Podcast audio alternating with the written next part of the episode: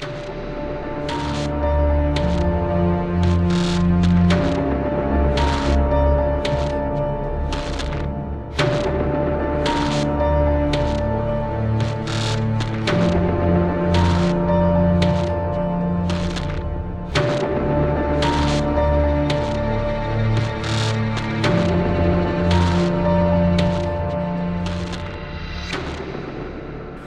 Alright tout le monde, bonjour et bienvenue à Horreur 360, épisode numéro 5 aujourd'hui pour vous parler du film 28 jours plus tard.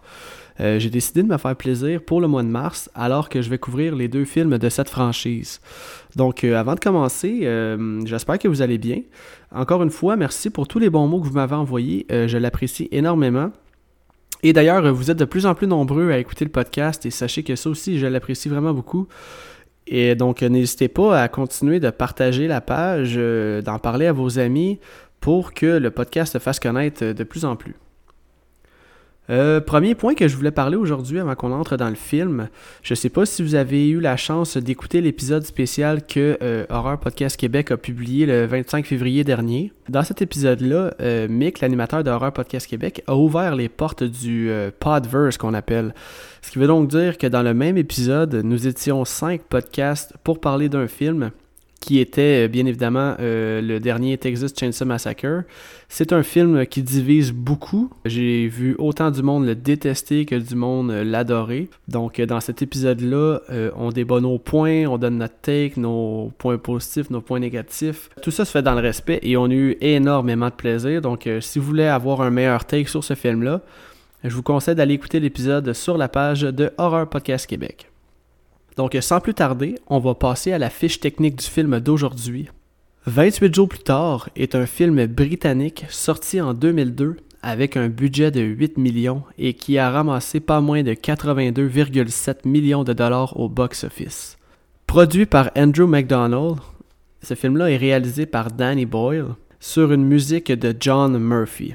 Je mentionne rarement la musique dans mes films que je présente, mais euh, cette fois-ci, j'avais pas le choix de le nommer parce que probablement que c'est une des meilleures soundtracks de films ever. Tellement que j'aime cette soundtrack-là que je sais pas rare que je l'écoute en travaillant. Donc ce film-là met en vedette Killian Murphy dans le rôle de Jim, euh, Naomi Harris dans le rôle de Selena, Megan Burns dans le rôle de Anna et Brandon Gleeson dans le rôle de Frank. Comme à chaque épisode, c'est maintenant le moment de vous rappeler que Horror 360 est un spoiler podcast et que si vous n'avez jamais vu le film, faites pause maintenant, allez l'écouter et revenez tout de suite après afin d'apprécier chaque petit détail que je m'apprête à mentionner. Avant d'embarquer dans le film, voici aussi quelques petits fun facts concernant la pré-production. Pour les amateurs de fun facts, vous allez voir ce film-là est rempli d'informations vraiment, vraiment intéressantes.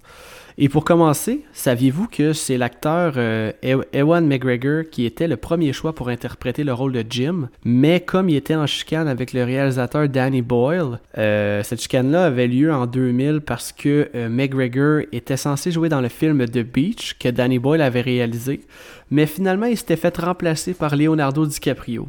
Donc là, leur deuxième choix pour interpréter le rôle de Jim, c'était Ryan Gosling mais dû à un conflit d'horaire, il a dû lui aussi passer son tour avant que la production décide finalement de donner le rôle à Killian Murphy.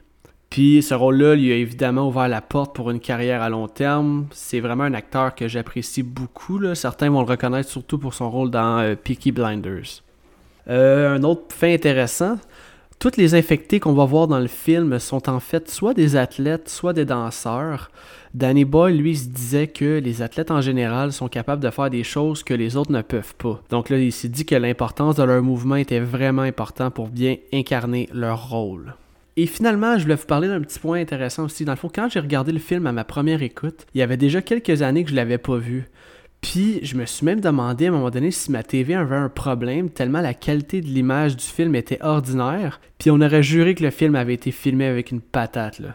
Puis là, c'est ensuite que j'ai lu que le film a été tourné avec des caméras DV de modèle Canon XL1. Ça, dans le fond, le réalisateur tenait absolument à filmer avec ces caméras-là pour donner un look plus réaliste. Donc le grain un peu vieillotte qu'on voit dans le film, la couleur bleutée, euh, c'est totalement voulu. Et dans le fond, euh, Danny Boyle, lui, voulait faire sentir les spectateurs comme si euh, étaient des survivants eux aussi, puis qu'ils faisaient partie du film. Donc, sans plus tarder, on va maintenant entrer dans le film d'aujourd'hui, 28 jours plus tard.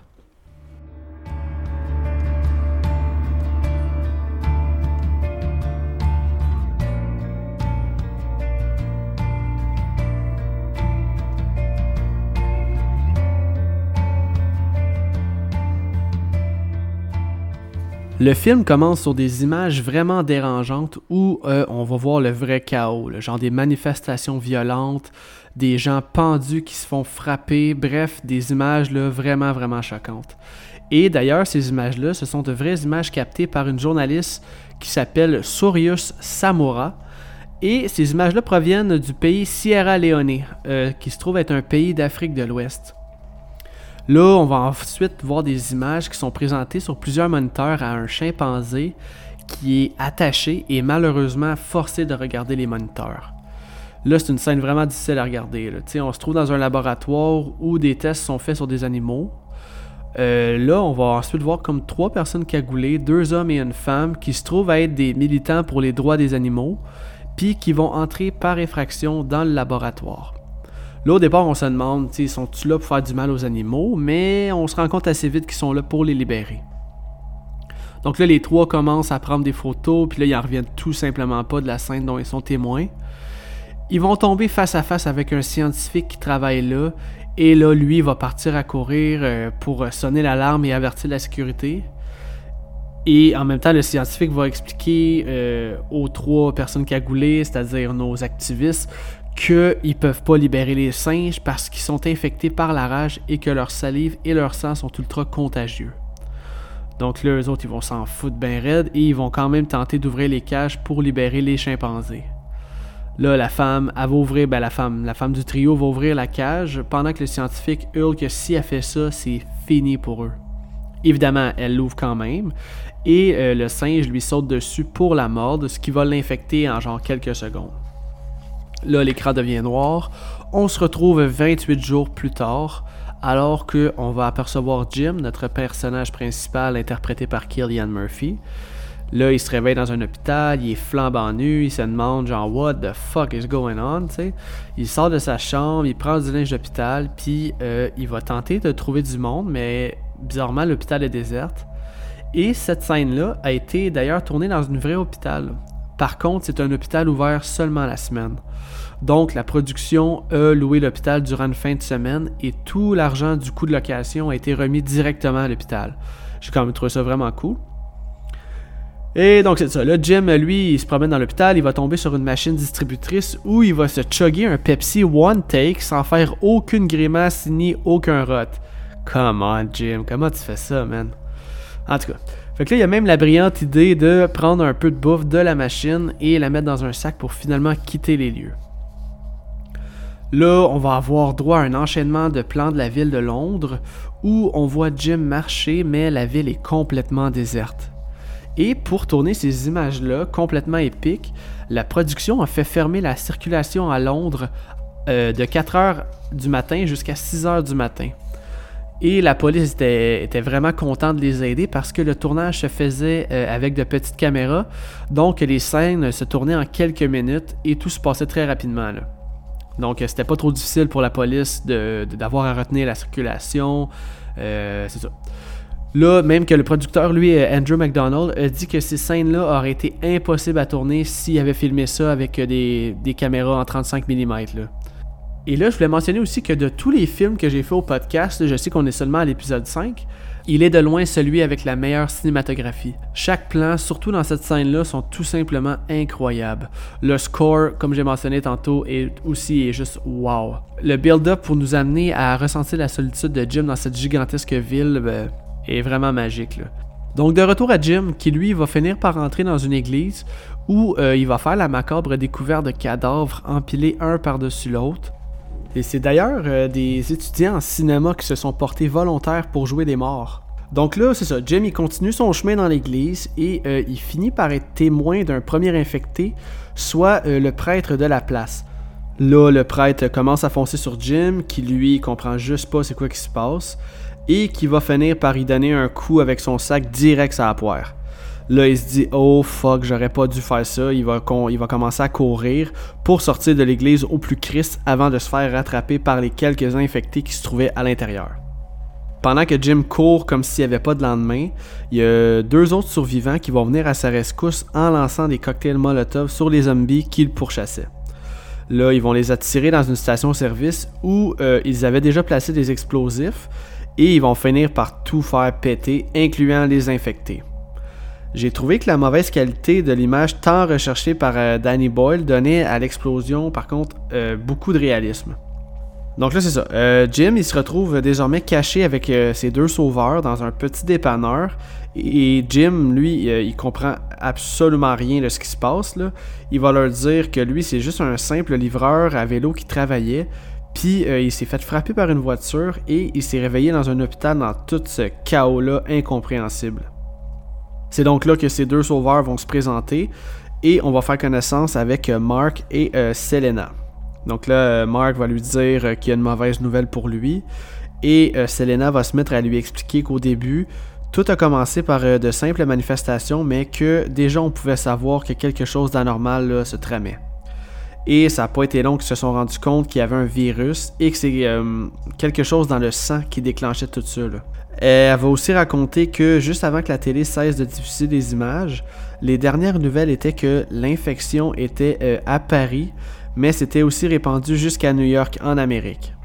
Là, ils vont dire à Jim qu'il doit être la première personne non infectée qu'ils rencontrent en six jours. Et Jim va dire Ok, mais sont où vos familles Là, ils vont leur dire que leurs familles sont mortes et que celle de Jim l'est probablement aussi. Mais évidemment, Jim, lui, refuse de croire ça, donc il doit s'assurer de, le voir par lui-même, s'ils sont encore vivants, tu sais. Donc, le lendemain matin, ils vont euh, se rendre chez les parents de Jim à pied et euh, une fois arrivé dans sa maison familiale, euh, malheureusement, Jim va trouver ses deux parents morts couchés un à côté de l'autre, tenant une photo de Jim dans leurs mains. Et on va aussi voir une grosse quantité de pilules sur la table de chevet. Là, on comprend donc qu'ils se sont suicidés afin d'éviter de se transformer. Personnellement, c'est une scène quand même très poignante là, qui ramène notre personnage principal les deux pieds sur terre et qui réalise enfin dans quelle situation il se trouve, puis que tout ça est bien réel. Il commence à se faire tard, donc euh, le trio euh, décide de passer la nuit dans la maison parce que c'est plus safe euh, d'attendre jusqu'au matin avant de reprendre la route. Pendant que tout le monde dort, lui, Jim, il s'allume une chandelle et se remémore des souvenirs en regardant un, vidéo familial de quand il était plus petit. Puis là... De la mort, man! J'ai failli beurrer mes shorts à mes deux écoutes tellement j'ai fait le saut. Il y a deux infectés qui défoncent la fenêtre de la cuisine pour sauter sur Jim. Là, euh, Selena et Mark euh, vont arriver à sa rescousse et vont les éclater à grands coups de machette. Selena, ça prend pas deux secondes qu'elle demande à Jim euh, s'il s'est fait mordre, mais on se rend compte assez vite que c'est Mark, Mark qui s'est fait mordre sur le bras. Et là, Selena n'hésite même pas une seconde et va commencer à charcuter Mark avec sa machette avec des coups vraiment brutals, à en faire euh, gicler le sang partout sur. Comme quoi, euh, dans ce monde-là, même si tu es proche de quelqu'un, il va devenir ton ennemi à la seconde où il est infecté et que tu as vraiment un temps de réaction très très limité avant qu'il soit trop tard.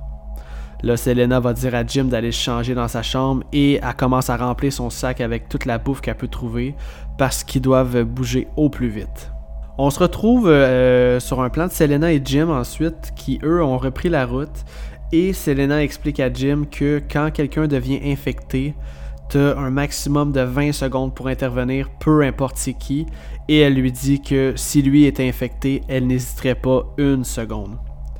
Donc là, en chemin, euh, ils vont apercevoir une lumière qui flash au top d'un immeuble à logement. Ils vont donc euh, décider de s'y rendre.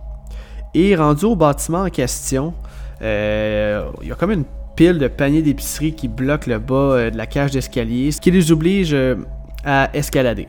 Pendant qu'ils montent les escaliers, on va entendre des infectés s'approcher et ils vont évidemment commencer à monter les escaliers en cinquième vitesse. Là, rendu au sommet, il y a un homme armé jusqu'aux dents, puis vêtu d'une armure de policier anti-émeute qui euh, va les attendre et va leur dire de se rendre au logement 157 pendant que lui va ralentir les infectés avec sa matraque de police et euh, son bouclier, son méga bouclier en plexiglas. Là, l'homme en question, il va réussir à se débarrasser de toutes les infectés. On va avoir droit à une méchante belle prise de vue alors qu'on va voir un corps tomber du haut des escaliers, mais on voit euh, sa tête qui frappe la rampe à chaque étage. Vraiment, vraiment très bien fait comme effet. Donc là, pendant ce temps-là, euh, Jim et Selena sont devant le logement en question et demandent à la fille qui se trouve à l'intérieur d'ouvrir la porte au plus Chris. Mais elle, elle refuse parce que là, elle, les connaît pas, puis elle veut savoir euh, il est où son père, tu sais. Fait que là, on va, le, père, euh, il a fini de clairer à la place avec les infectés. Là, il va dire à Anna, qui se trouve être sa fille, il va dire laisse-les rentrer, laisse-les rentrer, il a pas de problème. Donc là, on se retrouve à l'intérieur du logement. Et l'homme en question finit par se présenter sous le nom de Frank et il va présenter sa fille Anna en même temps. Donc, euh, c'est ça. Frank, c'est vraiment un nice guy. Euh, il propose qu'ils devraient tout célébrer ça avec un drink.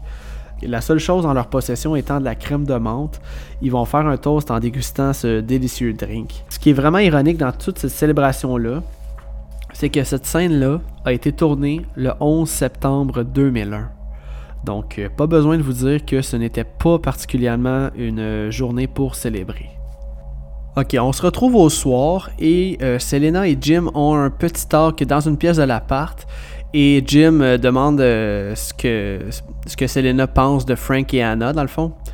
Selena va, y répondre que selon elle, ils ont l'air désespérés, que probablement qu'ils ont plus besoin d'eux que eux ont besoin d'eux. Puis en anglais, dans le fond, Selena a dit He need us more than we need him. Et cette phrase-là, Stephen King, qui est un méga fan euh, du film, l'a utilisée euh, dans son roman euh, Doctor Sleep. C'est un petit fun fact que je voulais vous mentionner. Là, Jim lui va répondre que ça a l'air d'être du bien bon monde, mais Selena va vite lui rappeler que dans ce monde, l'important c'est de se demander si les personnes avec qui tu te joins vont te ralentir en cas de danger, parce que si c'est le cas, tu dois les laisser derrière sans hésitation. Selena, là, a pas le temps de niaiser. Là. Donc là, c'est ça. Les deux finissent par aller se coucher et euh, on se retrouve au lendemain matin où euh, Frank va leur faire entendre un message radio qui passe en boucle. Le message en question provient d'une base militaire. Ça dit que la réponse au virus est à cet endroit-là. Le message va aussi indiquer des, coordonnées pour s'y rendre.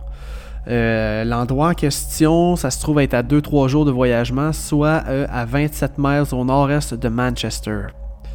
Là, Frank, lui, insiste pour que les quatre se rendent là-bas parce qu'il dit que euh, s'il va juste là, lui et Anna, ils t'offront jamais à la run. Selena, elle, est vraiment contre l'idée parce que selon elle, euh, ils savent même pas si le message est vrai et ils risqueraient peut-être leur vie d'aller là-bas euh, étant même pas certains de ce qui se trouve là. Mais Anna va finir par les convaincre en leur disant qu'ils peuvent s'y rendre parce que Frank, lui, a une voiture toujours fonctionnelle puisque dans une autre vie, il était chauffeur de taxi. Donc là, une fois parti, ils veulent sauver du temps en passant dans un tunnel, mais euh, le tunnel en question est complètement bloqué par euh, une, centaine de chars et la tâche s'annonce vraiment ardue. Mais par contre, le bon vieux Frank, lui, il a plus d'un tour dans son sac. Euh, malgré que Jim trouve que c'est vraiment une idée de merde de passer par là, Frank, lui, il passe en mode rapide et dangereux, puis il décide de rouler par-dessus les voitures avec son petit crise de char, pareil comme s'il conduisait un monster truck au stade olympique. Là. tout le monde à bord est crampé durant leur cascade, le même rire qu'on peut avoir quand on fait une montagne russe. Par contre, c'est définitivement la scène la moins réaliste du film, mais je suis content parce que, euh, mis à part cette scène-là, j'avais aucun point négatif sur le film. Là, évidemment, euh, dans leur course folle, le, véhicule va mal prendre l'impact au moment où il atterrit au sol, ce qui va causer un flat en bon français. Et rapidement, notre quatuor va vite revenir sur Terre, quand ils vont se rendre compte qu'ils sont probablement au pire endroit sur Terre pour avoir une crevaison. Là, euh, Anna commence à jacker le char et euh, Jim commence à entendre des bruits qui proviennent du fond du tunnel. Là, on va apercevoir une centaine de rats qui vont passer sous leurs pieds. Et c'est alors que Selena va allumer que les rats se sauvent probablement désinfectés. Là, là cette scène-là est écœurante. L'intensité est à son maximum. On va apercevoir l'ombrage des infectés qui arrive à grande vitesse. La musique de cette scène-là est juste wow. Personnellement, j'adore. Impossible de rester insensible et de pas vouloir crier à Anna Grouille ton cul puis change le pneu, esti! Donc là, Frank décide de laisser faire le monte charge et décide que ça va aller plus vite s'il lève le char à 3. Euh, Anna est en mode changement de pneus là, euh, comme en Formule 1. Elle visse les noix plus vite que son ombre et au dernier moment, le groupe finalement réussit à monter à bord et à éviter le pire. Ayant maintenant repris la route, Selena va dire à Frank d'arrêter le véhicule parce qu'il se trouve devant le meilleur endroit sur Terre en situation de fin du monde, c'est-à-dire une épicerie.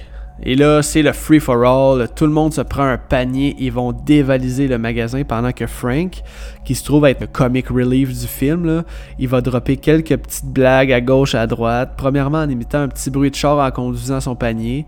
Et euh, après, ben, celle-là, je l'ai bien ri. Il va passer devant les pommes. Puis toutes les pommes sont pourrites, sauf les vertes. Et euh, c'est là qu'il va dire Hum, de la bonne radiation.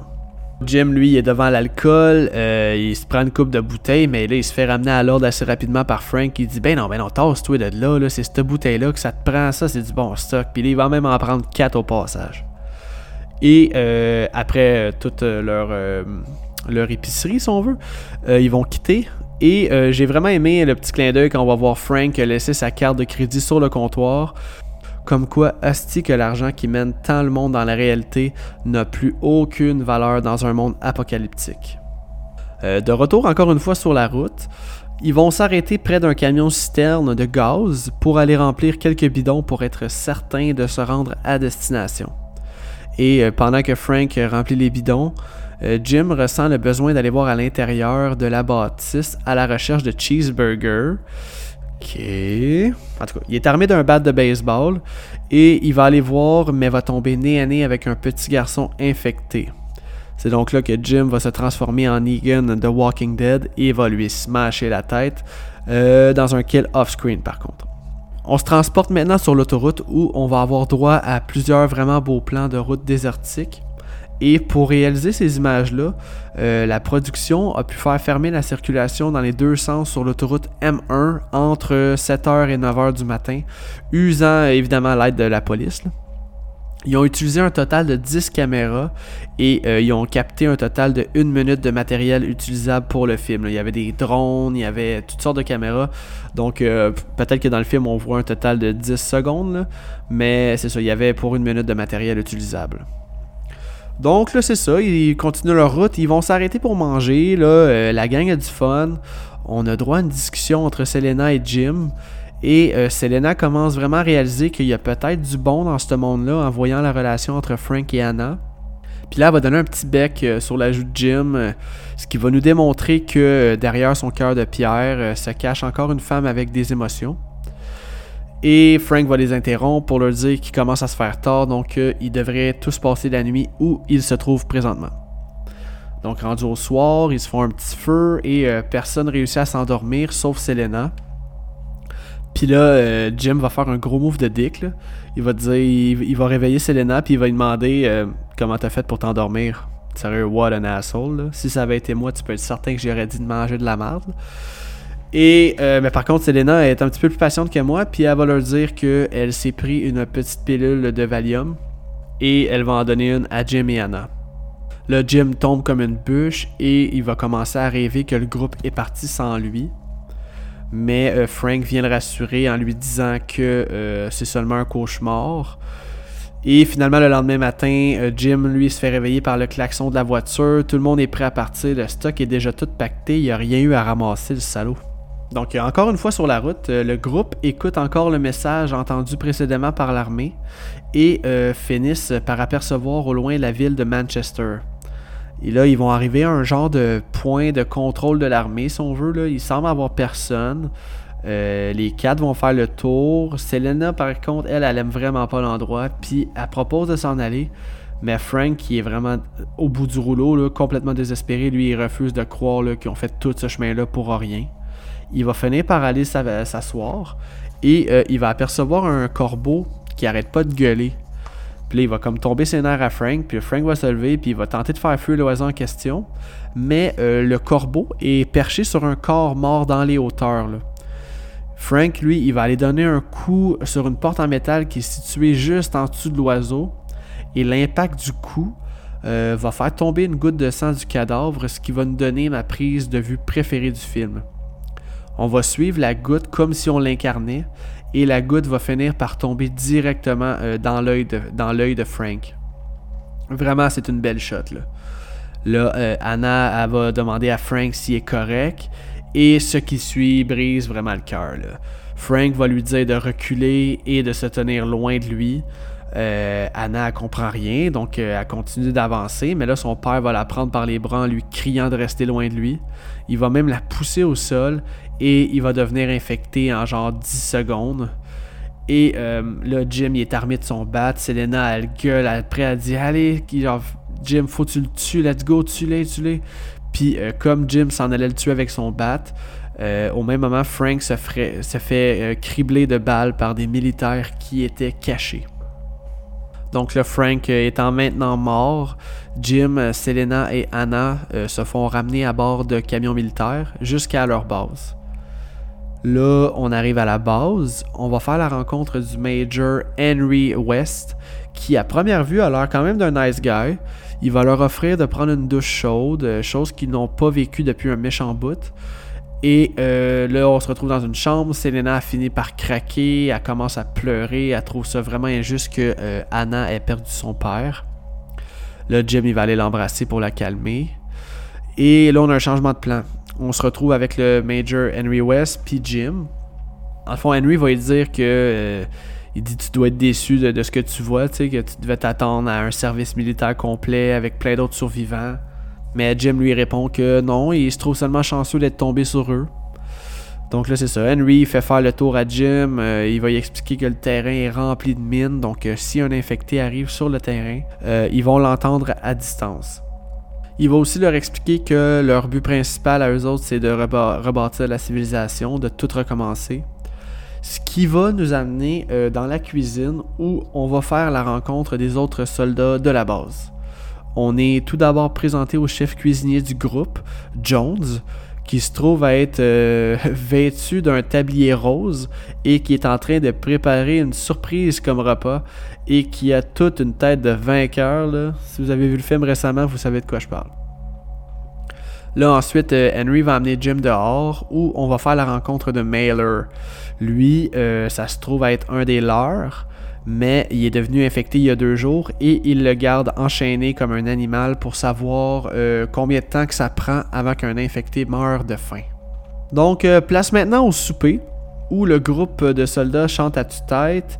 Henry va arriver dans la place super bien habillé. Il va porter un toast pour les nouveaux arrivants en prenant une bonne bouchée de l'omelette préparée par Jones un peu plus tôt pour finalement la recracher parce que ça goûte le cul, puisque les œufs n'étaient plus bons. Là, euh, durant le souper, on va faire la connaissance du seul gars qui semble être un bon Jack dans le groupe, soit euh, le sergent Farrell, qui semble ne pas faire l'unanimité au sein de son escouade parce qu'il se fait narguer sur chacun des commentaires qu'il fait. Là, le souper est interrompu lorsqu'on va entendre une un grosse explosion provenant de l'extérieur. Les soldats vont évidemment s'activer, ils vont courir chercher leurs armes pour aller à leur poste.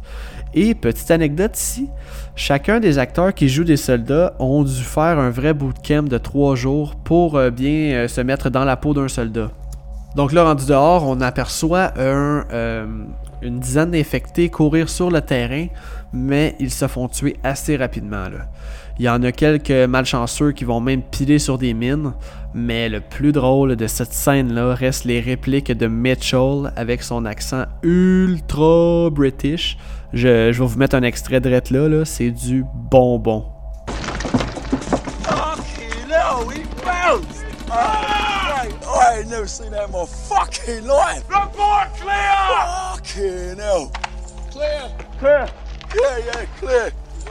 Fucking hell!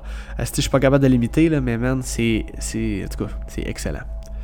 Euh, là, c'est ça, j'en avais pas parlé encore, mais Mitchell, ça se trouve à être un esti de colon aux tendances violeurs. C'est un, un, bon Jack. Là. Je dis ça parce que euh, après le massacre des infectés euh, à l'extérieur, Mitchell va tomber face à face avec Selena et il va commencer à l'intimider en lâchant des craques de gros porcs sales du genre Oh, toi t'aimes ça, les grosses machettes, en pointant son arme vers elle. Et là, il va même aller jusqu'à l'agripper de force, mais Jim va se porter à sa défense. Mais là, évidemment, Mitchell étant un soldat, il va finir par maîtriser Jim. Et euh, le sergent Farrell, que je vous disais que c'est un nice guy, il va arriver à la rescousse de Jim en donnant un petit gros coup euh, en arrière de la tête de Mitchell. Là, le Major arrive euh, pour calmer le tout et va ordonner à Farrell d'aller ramasser les cadavres de zombies sur le terrain. Henry va prendre Jim à part, ils vont aller boire un petit drink pour calmer le jeu. Et là, Henry va demander à Jim, il dit Toi, est-ce que tu as déjà tué? Il dit parce que c'est impossible que euh, tu sois encore vivant puis que tu n'aies pas tué personne. C'est là que Jim va lui avouer que euh, oui, il a déjà tué, il a tué un petit garçon parce qu'il n'y avait pas le choix. Et là, comme ils sont euh, en pleine confession, Henry va dévoiler son vrai plan en avouant, en avouant à Jim qu'il a promis des femmes à ses hommes. Là, Jim est genre What? C'est là que le Major va continuer en disant qu'il y a quelques jours, euh, il a pogné Jones, le cuisinier, avec son arme dans la bouche, prêt à en finir parce qu'il disait qu'il euh, n'y avait aucun futur pour eux autres. Et euh, Henry va aussi avouer que le message radio avait pour but d'attirer des gens, mais particulièrement des femmes, parce que d'avoir des femmes, ça représente un futur certain. Donc le Jim est complètement dégoûté par ce qu'il entend, puis il quitte la pièce pour aller chercher Anna et Selena il leur dit Let's go, on décalisse direct là. là. Et là, euh, comme ils sont sur le point de s'enfuir, Jim va se faire donner un coup de gun en pleine face et va tomber sans connaissance. Là, il va se réveiller, mais il est encore confus dû à l'impact du coup. Et là, on va apercevoir, comme sur des images floues, le sergent Farrell se porter à la défense euh, de nos trois protagonistes en euh, disant qu'ils doivent absolument les laisser partir. Mais malheureusement, le reste des militaires ont toutes leurs armes pointées sur le sergent et ils ont aucunement l'intention de les laisser partir. C'est là que Henry va se pencher pour dire à Jim, il dit écoute, je veux bien te laisser une chance. Euh, tu peux te joindre à nous si tu veux, mais il dit c'est impossible que je laisse partir Selena et Anna. Donc là, Farrell et Jim euh, se font enfermer dans une pièce, attachés à une chaufferette euh, en attendant qu'on vienne les chercher pour les tuer.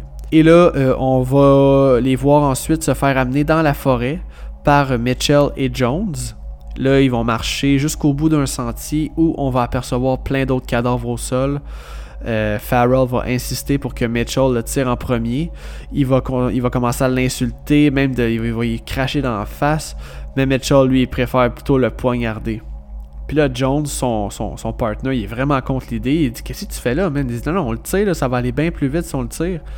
Mais Mitchell, lui, veut rien savoir. Donc, euh, Jones décide de prendre l'initiative de tirer Farrell, mais à la place, il va euh, tirer sur l'oreille de son comparse Mitchell avec une balle.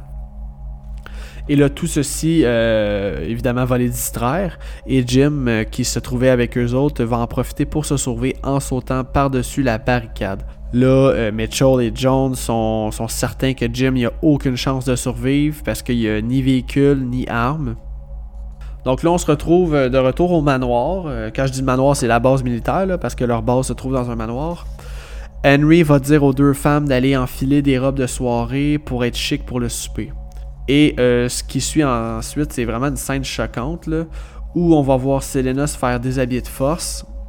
Et Selena, par contre, elle va faire un solide wise move alors qu'elle va décider d'aller embrasser celui qui s'occupait de gérer la situation pour évidemment l'amadouer elle va lui dire qu'elle n'a aucun problème de changer, mais que pour ça, tous les soldats euh, vont devoir sortir de la pièce pour qu'elle puisse avoir une intimité, elle et Anna. Là, lui, il vient de se faire manger à gueule, fait qu'il est comme, il est comme plus docile. Il va dire à ses hommes, ok les boys, euh, on sort. Personnellement, je trouve que c'est une crise de belle scène, un gros acting de la part de Naomi Harris dans cette scène-là. Donc là, évidemment, aussitôt sorti, Selena va tenter de donner des pilules de Valium à Anna pour qu'elle oublie tout dans le cas où le pire des scénarios arriverait. Vous comprenez ce que je veux dire? Et au même moment, le soldat revient aussi vite dans la pièce euh, qui en est sorti parce que euh, clairement, il trustait pas Selena. Là, il va y enlever les pilules des mains. Et ils vont tous être interrompus par une alarme qui provient du point de contrôle où euh, Frank est mort un peu plus tôt. Là, Selena l'allume, elle dit ça doit être Jim, qui l'a fait sonner. Et évidemment, c'est lui. Puis il fait ça pour tenter d'attirer le plus d'infectés possible vers la base et euh, faire une diversion pour revenir sauver les filles. Là, Henry et un autre soldat vont se rendre euh, au point, jusqu'au point de contrôle, mais vont plutôt se faire piéger par Jim qui lui les attendait de pied ferme. Là. Il va en attirer un dans une échelle, il va lui donner un bon coup en pleine tronche avec un genre de tuyau de métal, ce qui va le tuer. Et là, le Major Henry West, lui, il va trouver le cadavre de son partner qui se trouvait euh, au volant d'un camion militaire. Il va le tasser de là pour prendre le volant. Et il va se faire surprendre par un infecté qui euh, a jumpé sur le hood de son truck. Là, Henry va lui éclater la cervelle au travers du pare-brise avec un headshot incroyable. Vraiment une nice shot bien cadrée. Henry finit par sortir du véhicule pour se sauver dans les bois. De retour au manoir, euh, Anna et Selena sont assis sur un sofa avec leur robe de soirée. On va apercevoir Jim sur le toit dans la pluie battante avec une mitraillette prête à jouer les héros pour aller sauver les deux filles. Là, il va tirer sur la chaîne de Mailer, l'ancien militaire devenu infecté que je parlais tantôt, ce qui va le libérer et lui est prêt à faire un sale carnage. On retourne dans la pièce où les deux filles sont gardées captives. Anna commence à être vraiment arrogante avec les soldats en leur disant que c'est sûr que leurs partners sont morts puis qu'elle pense pas qu'ils vont revenir. Là, ça fait pogner les nerfs aux soldats et euh, on peut ressentir leur anxiété monter. Puis là, BAM! Gros orage dehors et on a Mailer qui se tient debout de l'autre côté de la fenêtre, les yeux rouges sang. Il va, éclater les, il va éclater la vitre avec un bon coup de poing et euh, va sauter sur un soldat pour encore une fois vomir du sang mais euh, cette fois-là dans sa face, surtout dans sa bouche. On revient sur un plan de Selena et Anna qui tentent de s'échapper, mais euh, vont tomber sur Mitchell qui va leur demander si on sait où vous pensez que vous allez là. C'est le chaos dans le manoir et on tombe sur un plan de Mailer. La trame sonore du film commence à jouer. Le build-up de cette scène-là est incroyable, tout est parfait. Le Jones va sauver de Mailer, mais va tomber sur Jim qui l'attendait avec un couteau et il va le stabber directement au cœur.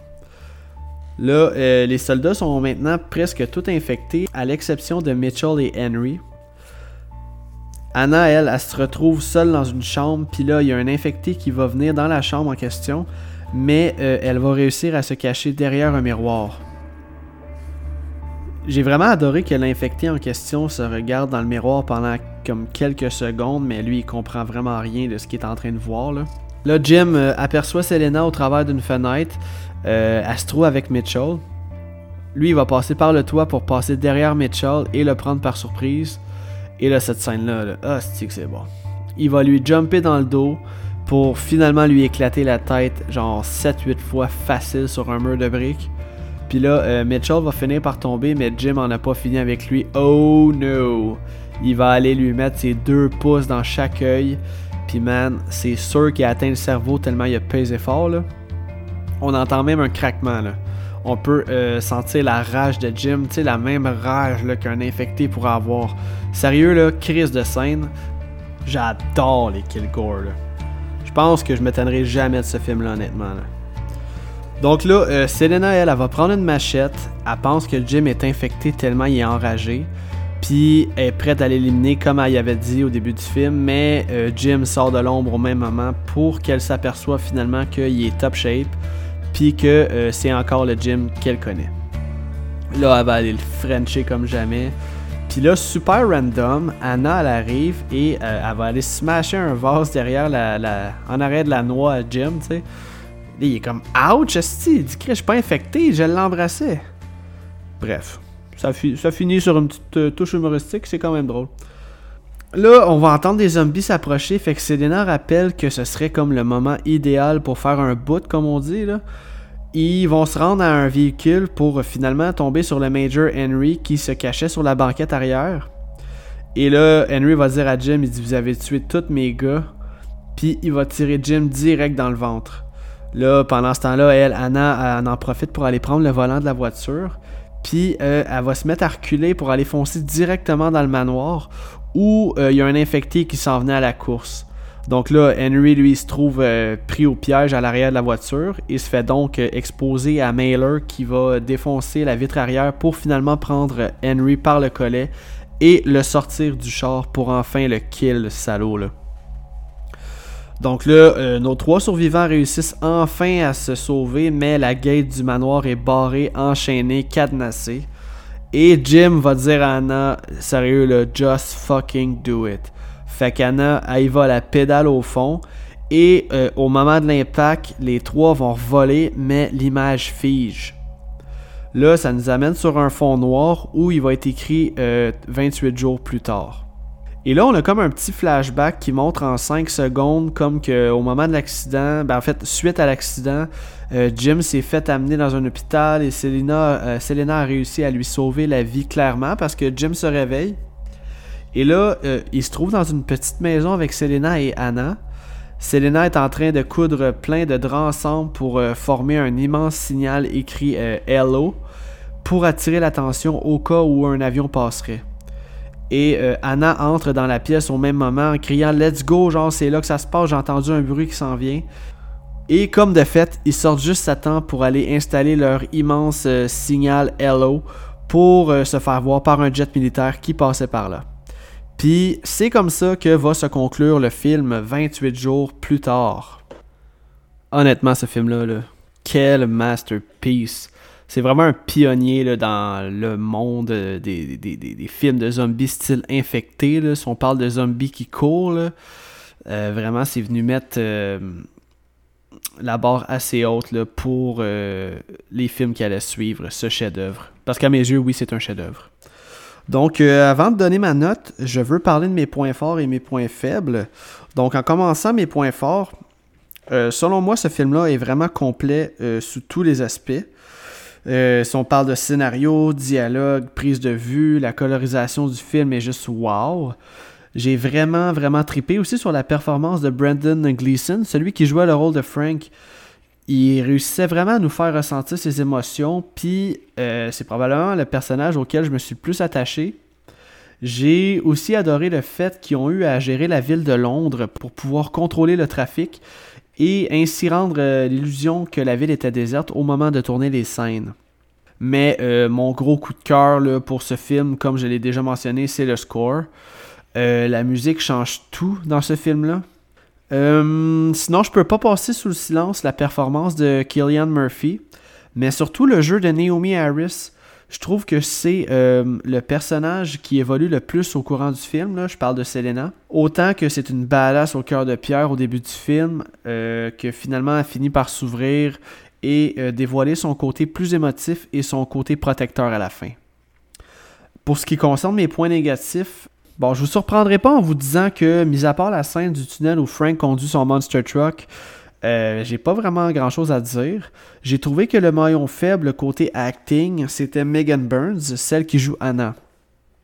J'ai trouvé qu'elle avait parfois l'air robotique dans ses réponses, mais euh, selon Danny Boyle, lui, euh, il voyait seulement elle pour incarner ce rôle-là. Et peut-être que lui, il voit quelque chose que j'ai manqué dans son jeu, mais encore là, je le dis vraiment parce que c'est vraiment tout ce que j'ai moins aimé dans le film. Euh, donc, c'est ça pour ma note. Euh, ma note finale pour ce film-là, c'est un 8.5 sur 10. C'est un must euh, pour tout fan d'horreur. Si vous avez jamais vu ce film-là, vous, avez évidemment compris que je vous le recommande chaleureusement. Et dernier petit fun fact intéressant, ce film-là se trouve d'ailleurs dans le livre de Steven Schneider intitulé Les mille et un films que vous devez avoir vus avant de mourir. Finalement, euh, je vous suggère d'aller voir le making-of sur YouTube. Il dure seulement 24 minutes, puis c'est vraiment, vraiment intéressant. Donc, euh, c'est tout ce qui concerne pour le film. Passons maintenant aux manchettes.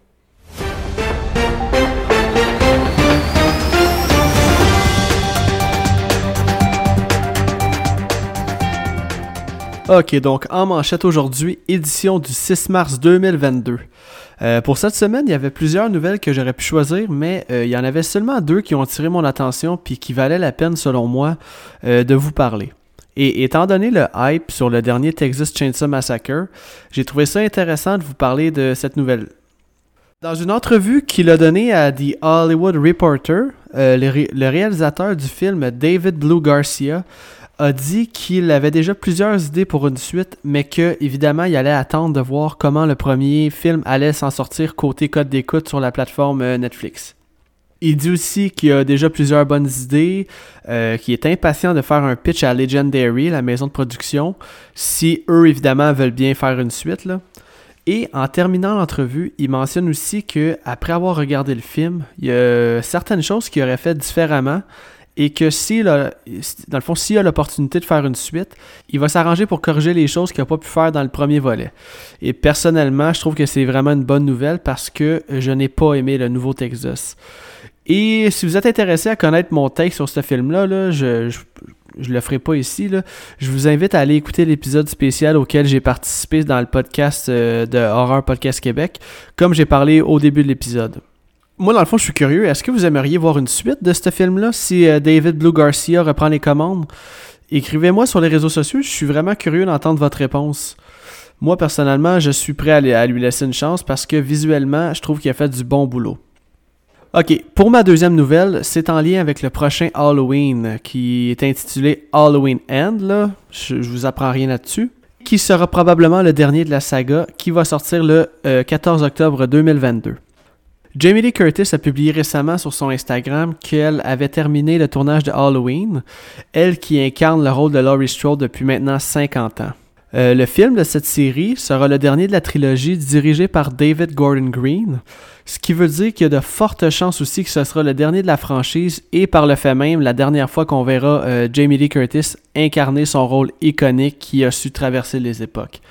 Mais là, ne partez pas en peur. Ça ne veut pas dire que Laurie Strode va gagner sa bataille ultime contre Michael Myers, même si c'est euh, le dernier film de Jamie Lee Curtis. Le réalisateur nous a aussi confirmé que Halloween Ends se déroulera 4 ans après Halloween Kills. Et je me demandais, est-ce que selon vous, Laurie Strode pourra enfin mettre un terme à cet enfer? Et par-dessus tout, est-ce qu'elle va enfin réussir à tuer Michael Myers? Parce qu'à un moment donné, il faut que ça se finisse, tu sais. Euh, donc voilà, euh, c'est ce qui conclut le segment manchette pour cette semaine. C'est assez court, comme je vous avais mentionné. On va maintenant passer à ma suggestion de la semaine. Je veux vous parler d'une série que je viens tout juste de terminer. Euh, en fait, je viens de finir la première saison de Yellow Jackets. je vais vous lire le synopsis, puis je vais mettre un trailer, un lien du trailer sur ma page Facebook. Donc le synopsis va comme suit, vous allez voir, c'est assez court, c'est une phrase. Une équipe de football lycéenne, autrement dit du soccer, extrêmement talentueuse, devient les malchanceuses survivantes d'un accident d'avion au fin fond de la nature sauvage des Rocheuses canadiennes. Là, si je vous dis ça comme ça, ça a l'air vraiment très très très ordinaire, mais je vous jure que c'est excellent. En fait, l'histoire se déroule à la fois en 1996 et dans le présent. Donc, on va voir les actrices et les acteurs euh, plus jeunes et on va voir les mêmes personnes euh, dans le futur, soit dans le présent finalement. Je trouve que la réalisation et le rythme euh, de chaque épisode nous tient sur le bout de notre siège tout au long de la saison. Et c'est une série qui met en vedette l'excellente Juliette Lewis, qu'on a pu euh, voir dans euh, un nombre infini de films, dont Natural Born Killer. Et ça met aussi en vedette une Québécoise de chez nous, Sophie Nellis, qui est tout aussi parfaite dans son rôle. Dans cette série-là, il y a du bon gore. Euh, l'histoire est originale, mais ce que j'apprécie le plus de cette série-là, c'est vraiment le casting. C'est vraiment une série incroyable. Et semble-t-il qu'il y aura cinq saisons au total. Donc, euh, si vous ne l'avez pas encore regardé, là, je vous dis, lâchez tout drette là, puis allez écouter ça dès que possible. Puis pour ceux qui l'ont vu, je veux juste mentionner quelle performance de Christina Ricci. Elle est excellente, c'est juste incroyable. Donc, cette série-là est disponible sur euh, Showtime ou sur Crave. Et euh, c'est ça, il fallait absolument que je le partage avec vous, là. Je vous jure, vous allez capoter. C'est ce qui conclut l'épisode d'aujourd'hui. J'espère que j'ai réussi à vous en apprendre un peu plus sur le film 28 jours plus tard. Dans le prochain épisode, je suis très excité de vous annoncer que je reçois deux gars qui ont été essentiels à l'existence de mon podcast. Je suis fier de recevoir Mick et Seb de Horror Podcast Québec, où on va parler de la suite du film d'aujourd'hui, soit 28 semaines plus tard. Et avant de vous laisser, euh, juste un petit rappel que vous pouvez me suivre sur Instagram et Facebook sur la page Horreur 360. Et si vous aimez ce que je fais, partagez et n'hésitez pas à mettre un 5 étoiles sur la plateforme d'où vous écoutez le podcast. Donc, euh, en attendant le prochain épisode, je vous dis merci, portez-vous bien et à bientôt tout le monde.